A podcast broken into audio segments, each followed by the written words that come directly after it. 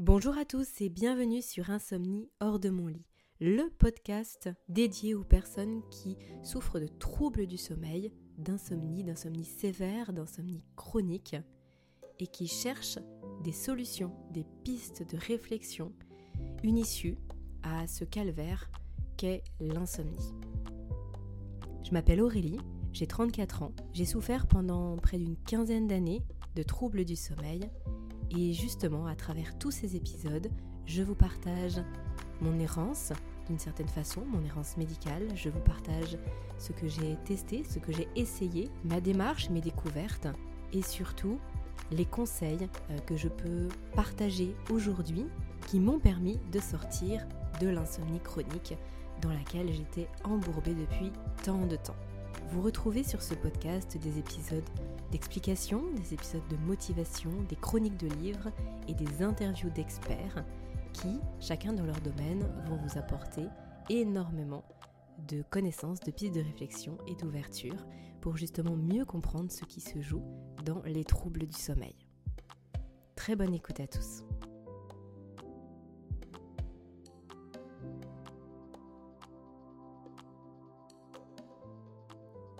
Bonjour à tous, je suis ravie de vous retrouver pour ce nouvel épisode sur Insomnie hors de mon lit. Aujourd'hui un épisode qui euh, je pense euh, va s'avérer être assez court, je vais rentrer assez vite dans le vif du sujet. Je vais vous parler de stress, je vais vous parler de cortisol, je vais vous parler de mouvement et tout ça bien sûr en relation avec le sommeil. Et je vous invite à rester bien jusqu'à la fin du podcast parce que j'avais plusieurs annonces à vous faire. Euh, pour euh, là, les semaines qui arrivent et puis euh, plusieurs partages également. Mais j'y reviens juste après. Alors, ça fait un certain temps que je voulais vous faire un, épisode là-dessus et puis je me disais, bon, ça va, je sais pas si vraiment ça, ça, va valoir le coup de dédier un épisode complet sur cette thématique et en fin de compte, je me rends compte que c'est peut-être une des clés qui permet de bien comprendre ce qui peut se passer dans votre corps la nuit lorsque vous cherchez le sommeil ou alors le soir en cas de difficulté d'endormissement. Et bien sûr, euh, quels sont les leviers qu'on peut activer, quels sont les moyens qu'on a pour faciliter l'endormissement euh, si c'est en début de nuit ou alors pour se rendormir plus facilement, voire même pour éviter les réveils nocturnes. Pour certaines personnes, je sais que ça peut paraître euh, presque utopique de pouvoir gérer cela, de pouvoir contrôler cela, même si c'est pas vraiment un, contrôle, mais en tout cas contrôler en amont ce qu'on peut faire pour éviter cela. Et pourtant, c'est bel et bien euh, réel et il y a un vrai fondement euh, physiologique, psychologique par rapport à tout ça. Alors, reprenons les bases déjà pour bien resituer le contexte. Vous vous souvenez que euh, pour euh, basculer vers le sommeil, c'est pas magique. C'est pas un coup le sommeil il vient, un coup le sommeil il ne vient pas. Un coup je me réveille, un coup je me réveille pas, comme ça, euh, sans, sans qu'il y ait de raison.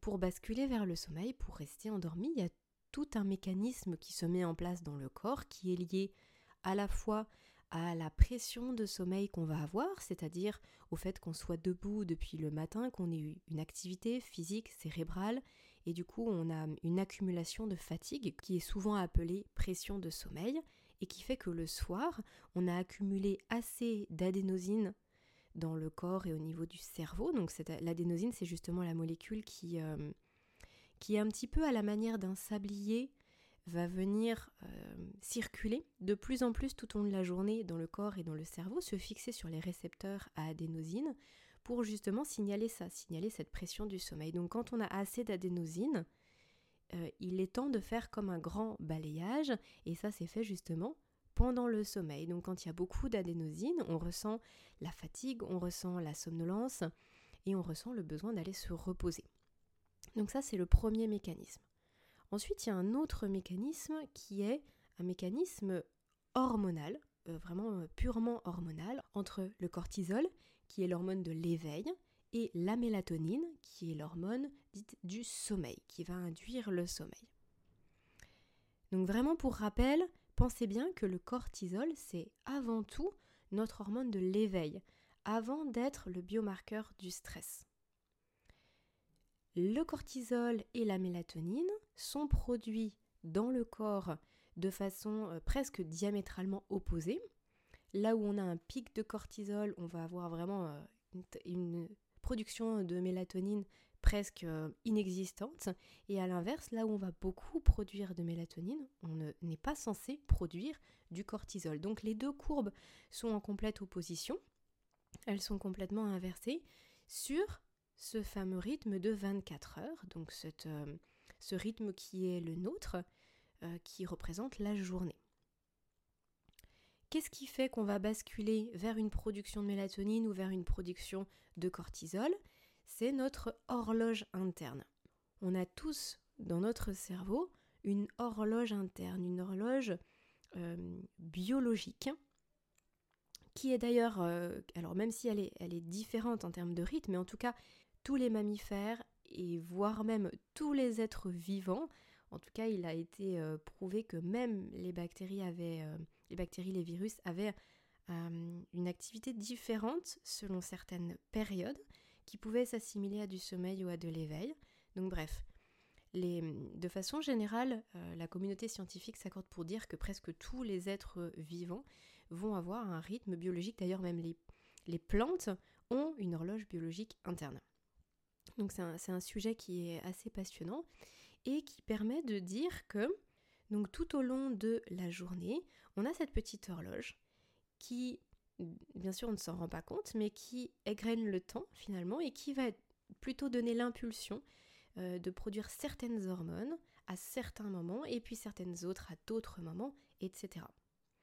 Cette horloge interne, elle, est, elle existe même si on est privé de tout stimuli extérieurs, de toute lumière, etc. On a un rythme comme ça qui s'enchaîne, mais qui va se désynchroniser pardon, au fur et à mesure du temps. C'est donc la lumière, et la lumière naturelle, principalement la lumière du jour, qui va resynchroniser notre horloge biologique euh, chaque jour sur bien 24 heures. Et c'est ce qui fait que, de façon générale, lorsqu'on a un rythme qui est euh, régulier. Je veux dire par là qu'on ne traverse pas les, fuseaux horaires tous les deux matins, euh, qu'on ne vit pas la nuit, qu'on n'a pas de travail en 3-8 par exemple. Eh bien, on se retrouve avec un pic de somnolence pratiquement tous les jours à la même heure. On se retrouve avec un, besoin de sommeil, mais aussi avec une vitalité, avec euh, un, désir de faire plein de choses au même moment dans la journée, etc. Parce que justement, il y a ce rythme. Euh, ce rythme qui est basé sur le, cycle circadien de 24 heures et cette alternance entre les hormones. Alors je voulais vous redire tout ça parce que c'est important de bien comprendre qu'il y a ces deux mécanismes-là, à la fois la charge du sommeil, la pression du sommeil avec l'adénosine, et à la fois cette, euh, nécessité d'équilibre, d'équilibre euh, inversé en tout cas de bascule entre le cortisol et la mélatonine. Parce que justement je vais vous parler du cortisol. Le cortisol, c'est donc notre hormone de l'éveil. C'est l'hormone aussi qu'on appelle biomarqueur du stress. Pourquoi? Parce que c'est une hormone qu'on va produire en plus grande quantité lorsqu'on est stressé. Et ça, c'est vraiment une nuance importante à avoir en tête. C'est pas le cortisol qui augmente et qui fait qu'on stresse. C'est parce que en fait, on va avoir un, un, stress, on va avoir quelque chose qui nous vient de notre environnement, ou alors un stress dit endogène, c'est-à-dire des choses qui se, placent, qui se passent pardon, au sein de notre corps, comme de l'inflammation chronique, comme beaucoup de choses qu'on a déjà évoquées, qui va faire que on va produire plus de cortisol et du coup on peut corréler la hausse du cortisol avec la hausse du stress. Le cortisol, il n'est euh, pas produit tout seul.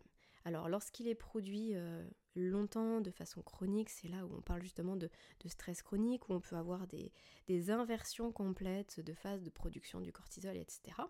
Mais en tout cas, lorsqu'il arrive quelque chose, où on a un moment où, ah, par exemple, euh, on, est en voiture et d'un seul coup, il y a un animal ou un enfant qui traverse la route avec un ballon, et là, on pile, on freine euh, très très vite.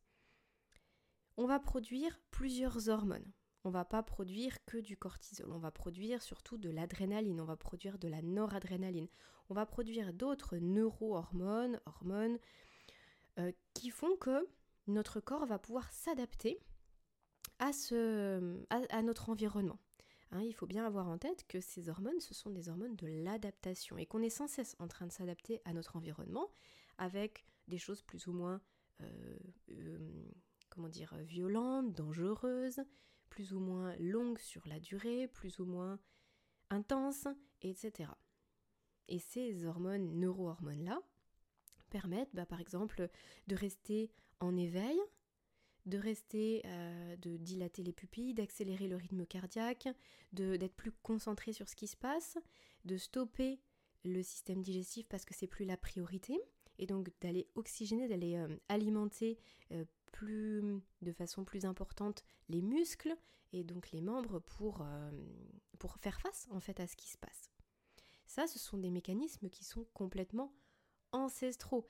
C'est-à-dire que là, on, repositionne ça. Je vous disais, je vous donnais l'exemple de, la voiture et du fait de conduire, des dangers de la route, etc. Mais ça, c'est un exemple qui est très très euh, moderne. Il faut remettre ça dans le contexte que nos gènes sont les mêmes qu'il y a 50 000 ans en arrière. Donc le stress d'il y a 50 000 ans en arrière, c'était quoi? C'était il y a euh, il y a un animal sauvage qui me course ou qui vient menacer la tribu, il y a une autre tribu qui vient menacer notre tribu à nous, euh, il peut y avoir euh,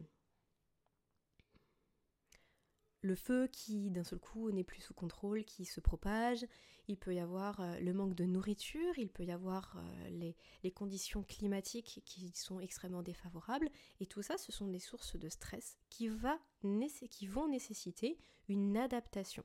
Toutes les sources de stress qu'on peut euh, ressentir, que le corps va ressentir, nécessitent une adaptation, et c'est pour ça qu'on produit toutes ces hormones, dont le cortisol et dont l'adrénaline.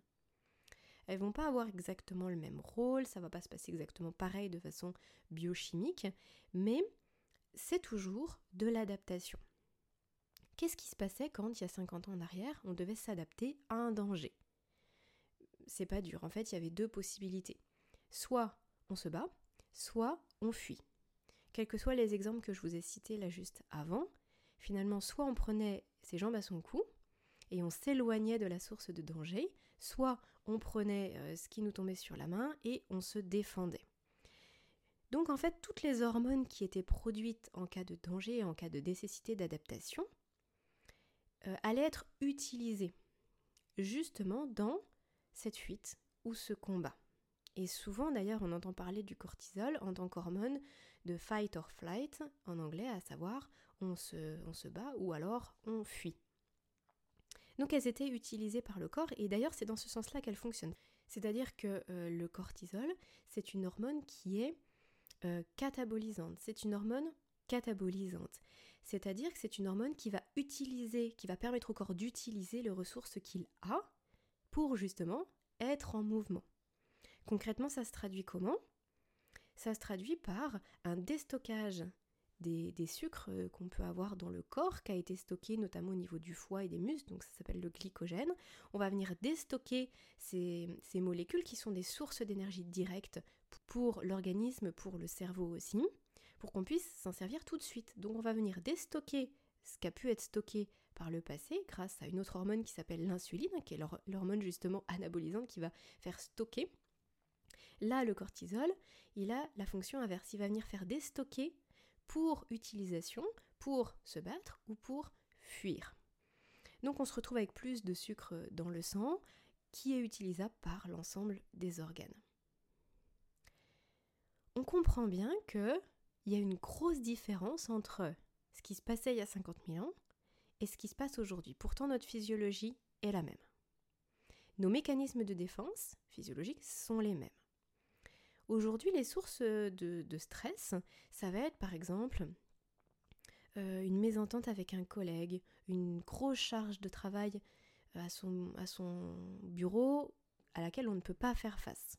Ça va être des, conflits familiaux, ça va être des conflits avec ses proches, ça va être inflammation chronique du corps liée à une mauvaise alimentation par exemple, à un environnement très pollué, euh, à une sensibilité au champ électromagnétique. Ça va être euh, cette espèce de relation aussi qu'on a euh, avec les réseaux sociaux. la peur, la peur d'un virus, comme là c'est le cas en ce moment. Ça va être Qu'est-ce que je pourrais citer d'autre? Ben, Ça va être justement la conduite. Ça peut être justement le, le stress d'utiliser euh, certains nouveaux appareils euh, électriques, euh, certaines nouveautés technologiques, selon la génération dans laquelle on est. Ça va être aussi le fait de devoir jongler entre le travail, l'école, la famille, de se retrouver soi, d'avoir du temps pour soi. Ça va être la foule quand on va faire ses courses, lorsqu'on va faire quoi que ce soit. Ça peut être, bref, des choses très diverses et variées. Tout ça, ce sont des sources, ce ne sont que des exemples, hein, mais ce sont des sources de stress pour notre organisme parce que il doit censé s'adapter. Il faut qu'il s'adapte à cet environnement qui, d'une certaine façon, peut être menaçant. Se retrouver au milieu de euh, milliers de personnes, au milieu de centaines de personnes, peut-être de façon plus raisonnable, mais je disais milliers dans, certaines circonstances, se retrouver euh, impuissant chez soi, à ne pas pouvoir euh, sortir, voir du monde, ou à l'inverse, à se retrouver beaucoup trop sollicité, bref, tout ce que j'ai pu citer, je ne vais pas le redire. mais tout ça, le corps doit s'adapter, ça peut être une menace pour lui. Donc qu'est-ce qui se passe? Il va sécréter du cortisol, de l'adrénaline à certains moments. Comme là, mon exemple où on est en voiture, un, enfant traverse euh, qui court après un ballon ou en vélo, gros pic d'adrénaline. Sauf que rappelez-vous, lorsqu'on avait gros pic de cortisol, gros pic d'adrénaline dans mon exemple d'il y a 50 000 ans, soit on se battait, soit on fuyait. Donc en fait, on allait euh, se servir de ce à quoi servaient ces hormones, et ensuite on allait par le mouvement, éliminer ces hormones. Et là, vraiment, c'est la clé. C'est vraiment le, sujet du podcast que je, vous enregistre aujourd'hui. Aujourd'hui, lorsqu'on est assis dans sa voiture, qu'il y a un enfant qui traverse, on a un énorme pic de stress. Et finalement, on regarde à gauche, à droite, et on reprend sa route.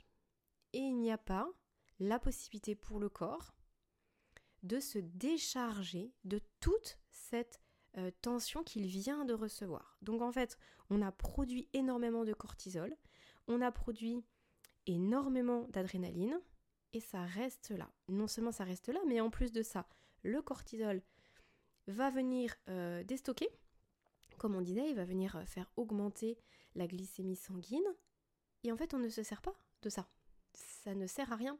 Donc on a plein de cortisol, on a un taux de sucre dans le sang qui augmente, on a tout plein de réactions physiologiques qui s'opèrent dans notre corps, et nous, on regarde à droite à gauche et on continue notre route, on est assis dans notre voiture. Et en fait, c'est là où la gestion de notre stress est extrêmement difficile.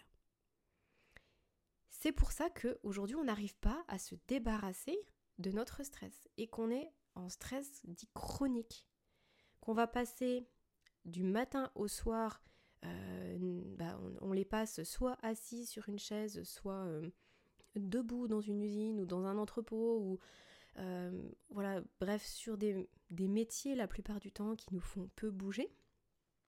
Ou alors si on bouge, ça va être pour se recréer de nouvelles situations de stress, etc. Et en fait, on n'a pas la possibilité d'évacuer tout ça. Et ça, c'est très important. C'est très important de le comprendre et du coup c'est très important de mettre des choses en place par rapport à ça. Alors bien sûr la première chose qui vous vient peut-être à l'esprit lorsque j'explique ça, c'est le fait de faire du sport. Pour de nombreuses personnes, faire du sport est vu comme euh, une, libération. Enfin vraiment, euh, ça me permet de décharger toute ma tension, ça me permet de faire le vide dans ma tête, etc. Et c'est tellement vrai.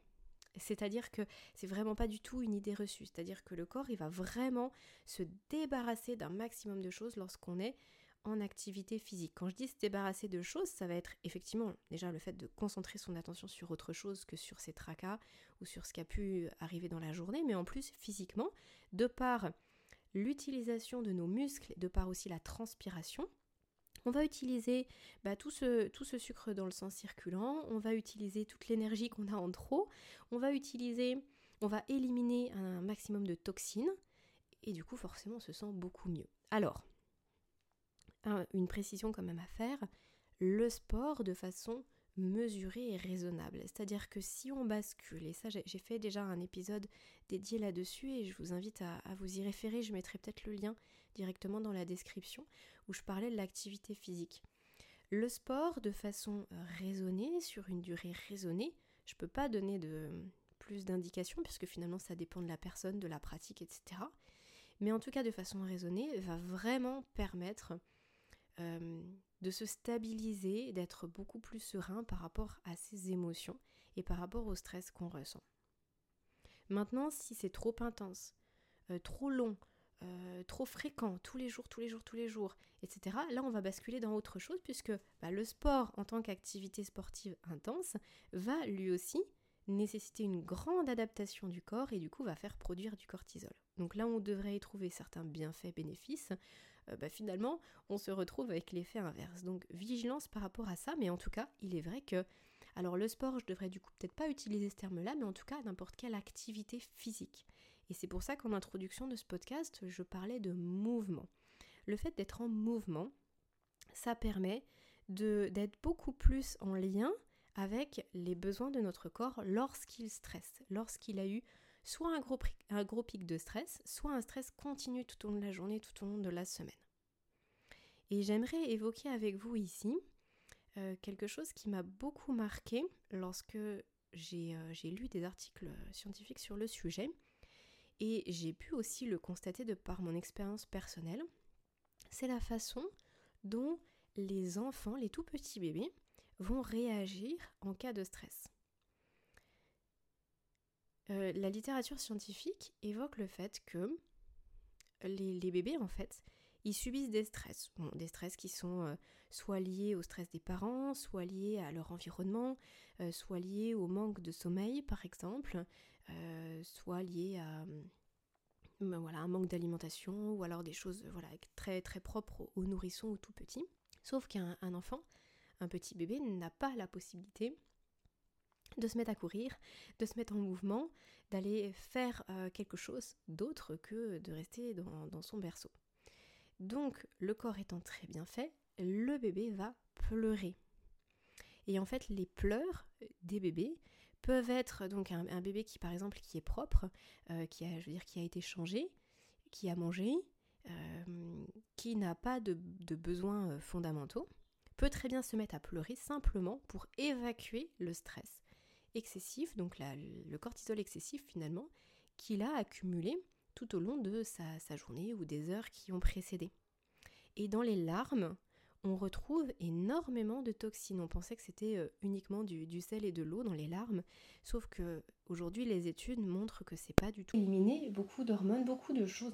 Et donc c'est intéressant de savoir que finalement, l'organisme est extrêmement bien fait. Hein. C'est assez euh, magique. Vous savez que je suis euh, complètement en admiration devant ce que, devant la façon dont le corps fonctionne. Je trouve ça beau, magnifique. Et là, en l'occurrence, ben, c'est un des moyens d'adaptation du tout petit enfant euh, face à son environnement. Il va se mettre à pleurer. Alors, au-delà du fait que bien sûr ça attire l'attention de, l'adulte et que ça c'est similaire de protection aussi, mais malgré tout, il y a cet aspect physiologique qui fait que dans les larmes, il y a des choses, on évacue des choses. Et il y a aussi un autre élément, c'est que le bébé, tant qu'il ne peut pas bouger, euh, tant qu'il ne peut pas se servir de son corps, euh, les enfants qui sont très très stressés, les bébés qui sont très stressés, ils vont transpirer énormément. Euh, ils vont se mettre à trembler, par exemple, ou à faire des petits mouvements, ce qui a été euh, expliqué par justement le fait que les muscles, en se mettant en mouvement, vont éliminer ce trop-plein d'hormones qu'ils ont euh, emmagasiné. Et ça leur permet d'éliminer ce qui est considéré là comme des toxines et d'être dans le mouvement à nouveau. Donc on revient là-dessus. Moralité de l'histoire, si vous vous retrouvez euh, juste après euh, soit un accident de la route ou si vous vous retrouvez à avoir une grosse frayeur, euh, la meilleure chose à faire c'est de rentrer, de mettre vos baskets et d'aller piquer un sprint. C'est surtout d'être dans le mouvement. Alors là, bien sûr, mon exemple est extrême, mais de façon générale, soyez dans le mouvement. Vous êtes, vous passez des journées très difficiles au bureau, entre midi et deux, allez marcher 20 minutes. Euh, quand vous rentrez chez vous, faites une activité. Ça peut être que de la marche, hein. ça peut être que de la marche, c'est déjà du mouvement. Le fait d'être euh, très statique pardon, tout le temps, tout le temps, tout le temps, ne permet pas au corps d'éliminer tout ce dont il a besoin et ça bouillonne. Et en fait, comme le corps en plus déteste euh, l'inertie, finalement, toute cette, cette tension, toutes ces choses qu'on accumule, ce besoin de dépenser de l'énergie, quand c'est pas physique que ça se passe, eh bien ça va se passer au niveau cérébral. Et donc on se retrouve en plein milieu de la nuit avec une énergie mentale qui fait qu'on va on peut passer des heures et des heures, euh, soit dans la créativité, soit dans ressasser les choses, mais en tout cas avec une activité mentale qui est excessive. Parce qu'il faut bien que ce soit utilisé. Toute cette énergie doit être utilisée. Donc si vous avez envie de pouvoir vous endormir plus facilement le soir, de ne pas vous réveiller la nuit, ou si vous vous réveillez, de pouvoir vous rendormir plus facilement, faites en sorte que tout au long de la journée, votre corps puisse être en mouvement, et surtout si vous vivez des choses avec une grosse charge émotionnelle, des choses intenses, c'est vraiment essentiel. Moi, je dis toujours que le sommeil, il se prépare dès le matin quand on se lève. Alors, c'est vrai avec l'exposition à la lumière, mais tout ce qu'on va faire dans la journée va permettre ou non d'induire un bon sommeil de bonne qualité et en bonne quantité. Voilà, j'espère que cette notion est assez claire pour vous aujourd'hui et que ça vous permet peut-être de comprendre pourquoi sur certaines journées vous sentez cette espèce d'hyper-stimulation, d'hyperactivité en vous qui n'est exploitée que par votre cerveau. Bah, finalement, essayez de l'exploiter physiquement et vous verrez, ce sera très différent. Alors après, on peut aussi, euh, quand on n'a pas la possibilité de faire une activité physique ou de partir marcher pendant une demi-heure, 40 euh, minutes, ça peut aussi euh, s'exprimer par des exercices de respiration. Ou ça peut s'exprimer aussi par de la méditation, puisque là justement on permet malgré tout à cette énergie d'être utilisée d'une certaine façon. Pendant la méditation, hein, je vous rappelle, l'idée c'est ce n'est pas de ne penser à rien, bien au contraire, hein. c'est juste d'observer ce qui se passe. Quand on observe ce qui se passe, il peut se passer plein de choses. Donc en fait, on a un temps dédié où on a notre énergie cérébrale qui euh, a libre cours et on regarde ce qui se passe. Et après, dans les exercices de respiration, il y a des exercices de respiration qui sont qui vont être orientés vers le calme et la détente. Alors du coup, c'est pas forcément ce que je pourrais euh, proposer dans un premier temps s'il y a besoin d'extérioriser certaines choses. Mais il y a plein d'exercices de respiration qui permettent justement de, de, rentrer aussi plus euh, en action et d'être un peu plus stimulé. Ça, ça peut être intéressant. Quand par exemple il s'est passé quelque chose de très important, on peut faire un exercice de respiration qui va nous stimuler et ensuite partir courir un quart d'heure. Et ça, ça peut être vraiment très bénéfique. Après, il y a aussi tout ce qui est extériorisation, le fait de, noter, le fait de, mettre sur papier des choses qui se sont passées, bref, tout ce qui peut vous faire extérioriser tout ça et ne pas garder, que ce soit psychologique ou physique, il y a un impact sur la façon dont après vous allez aborder la nuit et euh, les réveils. Voilà pour euh, cette thématique du jour. Je voulais aussi donc vous annoncer certaines choses. La première, c'est que si vous voulez euh, avoir quelques contenus supplémentaires par rapport au sommeil, je vous invite à aller écouter les deux lives que j'ai euh, donnés précédemment sur Instagram. Alors, c'est pas, pas sur mon compte directement puisque j'ai été invitée. J'ai été invitée par Natacha du blog Écovert euh, qui m'a posé beaucoup de questions de ses lectrices et de ses lecteurs. Donc elle a un blog hein, Écovert et elle est aussi très présente sur les réseaux. Euh, du coup, on avait annoncé le live et elle a eu beaucoup de questions. Donc finalement, pendant une heure, je réponds aux différentes questions qui m'ont été posées et ça permet d'aborder de nombreux sujets par rapport au sommeil.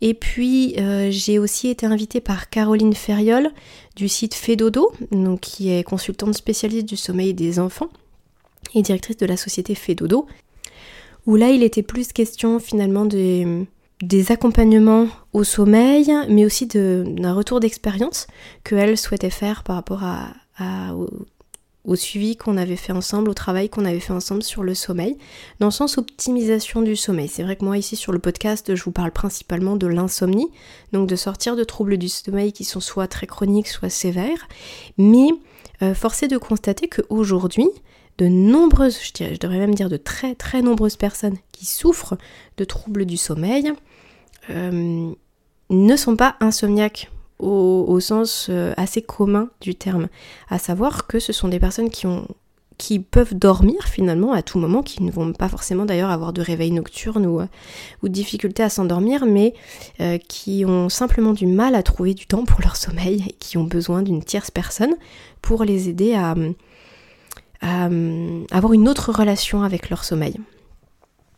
Et donc là, ça permet aussi de, travailler sur des choses très différentes. Euh, bref. Donc là, c'était, euh, ce sont deux lives qui sont parus sur les deux ou trois dernières semaines. Et euh, je vais vous mettre les liens en description si vous souhaitez aller les écouter. Je voulais aussi vous informer qu'en plus des accompagnements individualisés que je propose avec sous la marque Sleep Angel, euh, vous savez que là, du coup, le podcast, euh, effectivement, c'est quelque chose de gratuit que je vous propose le plus régulièrement possible. Mais j'accompagne aussi de façon personnalisée certaines personnes qui me, sollicitent et qui souhaitent euh, qu'on étudie leur situation, qu'on analyse leurs problèmes de sommeil et ensuite qu'on puisse mettre des choses en place vraiment pour ce qui les concerne elles, pour aller plus loin ou pour sortir de, voilà, de, de grandes difficultés, de choses qu'elles ont accumulées le fait de d'avoir des connaissances ne suffit pas forcément, il faut organiser tout ça. Donc euh, aujourd'hui, euh, sous la marque Sleep Angel, je, propose des accompagnements individualisés qui peuvent durer de 3 à 8 semaines en fonction des situations. C'est un petit peu ce que j'évoquais tout à l'heure. Et là, du coup, je vais, euh, je vais diversifier un petit peu cette, ces, propositions que je vous fais, ces services que je, que je mets en place pour pouvoir soit accompagner des personnes qui euh, n'ont pas le budget pour être accompagnés sur 8 semaines, parce qu'effectivement ce sont des accompagnements qui peuvent être euh, euh, assez onéreux, ce que je comprends tout à fait. Soit pour des personnes qui ne souffrent pas d'un grand trouble du sommeil, mais qui, sont, qui ont envie d'en savoir plus, de connaître, de se former sur le sommeil, ou simplement de réajuster certaines choses dans leur quotidien.